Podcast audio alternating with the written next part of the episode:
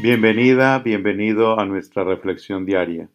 Soy Fabio Mari Morales, sacerdote misionero redentorista, en Canápolis, Carolina del Norte, parroquia San José. Hoy es sábado de la decimoséptima semana del tiempo ordinario, ciclo A. Celebramos la dedicación de la Basílica de Santa María la Mayor.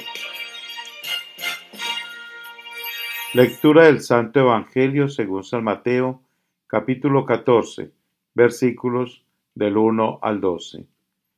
En aquel tiempo el rey Herodes oyó lo que contaban de Jesús y dijo a sus cortesanos, es Juan el Bautista que ha resucitado de entre los muertos, y por eso actúan en él fuerzas milagrosas.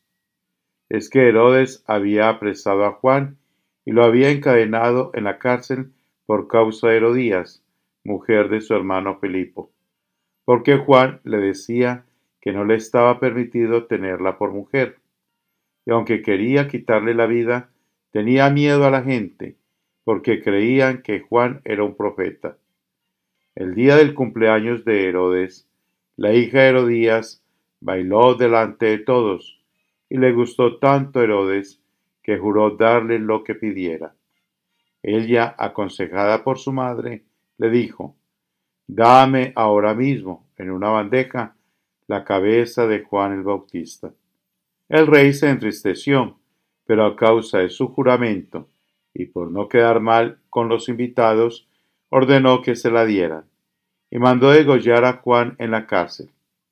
Trajeron pues la cabeza en una bandeja, se la entregaron a la joven, y ella se la llevó a su madre. Después vinieron los discípulos de Juan, recogieron el cuerpo, lo sepultaron y luego fueron a avisarle a Jesús. Palabra del Señor, gloria a ti, Señor Jesús. Temor no es lo mismo que fe. Herodes tenía temor, tenía un mal presagio con Juan a quien mandó decapitar tan solo por cumplir el capricho de una mujer que lo había seducido y deleitado. ¿Cómo por un placer hedonista, por la promesa de un deleite sexual, podemos ser capaces de cualquier cosa, incluso de perder la cabeza, cometer un crimen atroz, abusivo y entregar nuestra libertad? Este pasaje de Herodes nos muestra precisamente a un hombre entregado a sus pasiones, esclavo de ellas. Vivía de tal manera, gobernado por el instinto, que le era imposible reflexionar, permitiendo que la razón se impusiera sobre las pasiones de las que era esclavo. Es una muestra del extremo al que nos puede llevar el egoísmo desenfrenado.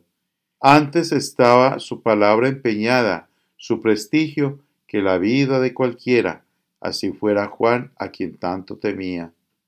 Constantemente pidamos al Señor que dejemos de ser esclavos de nuestras pasiones, que solo nos trae arrepentimiento y frustración. Levantemos nuestra mirada al Padre y emprendamos el ascenso por la senda del Hijo del Hombre, que nos llevará a la mansión definitiva del Padre. El Señor le bendiga abundantemente. Felicidades.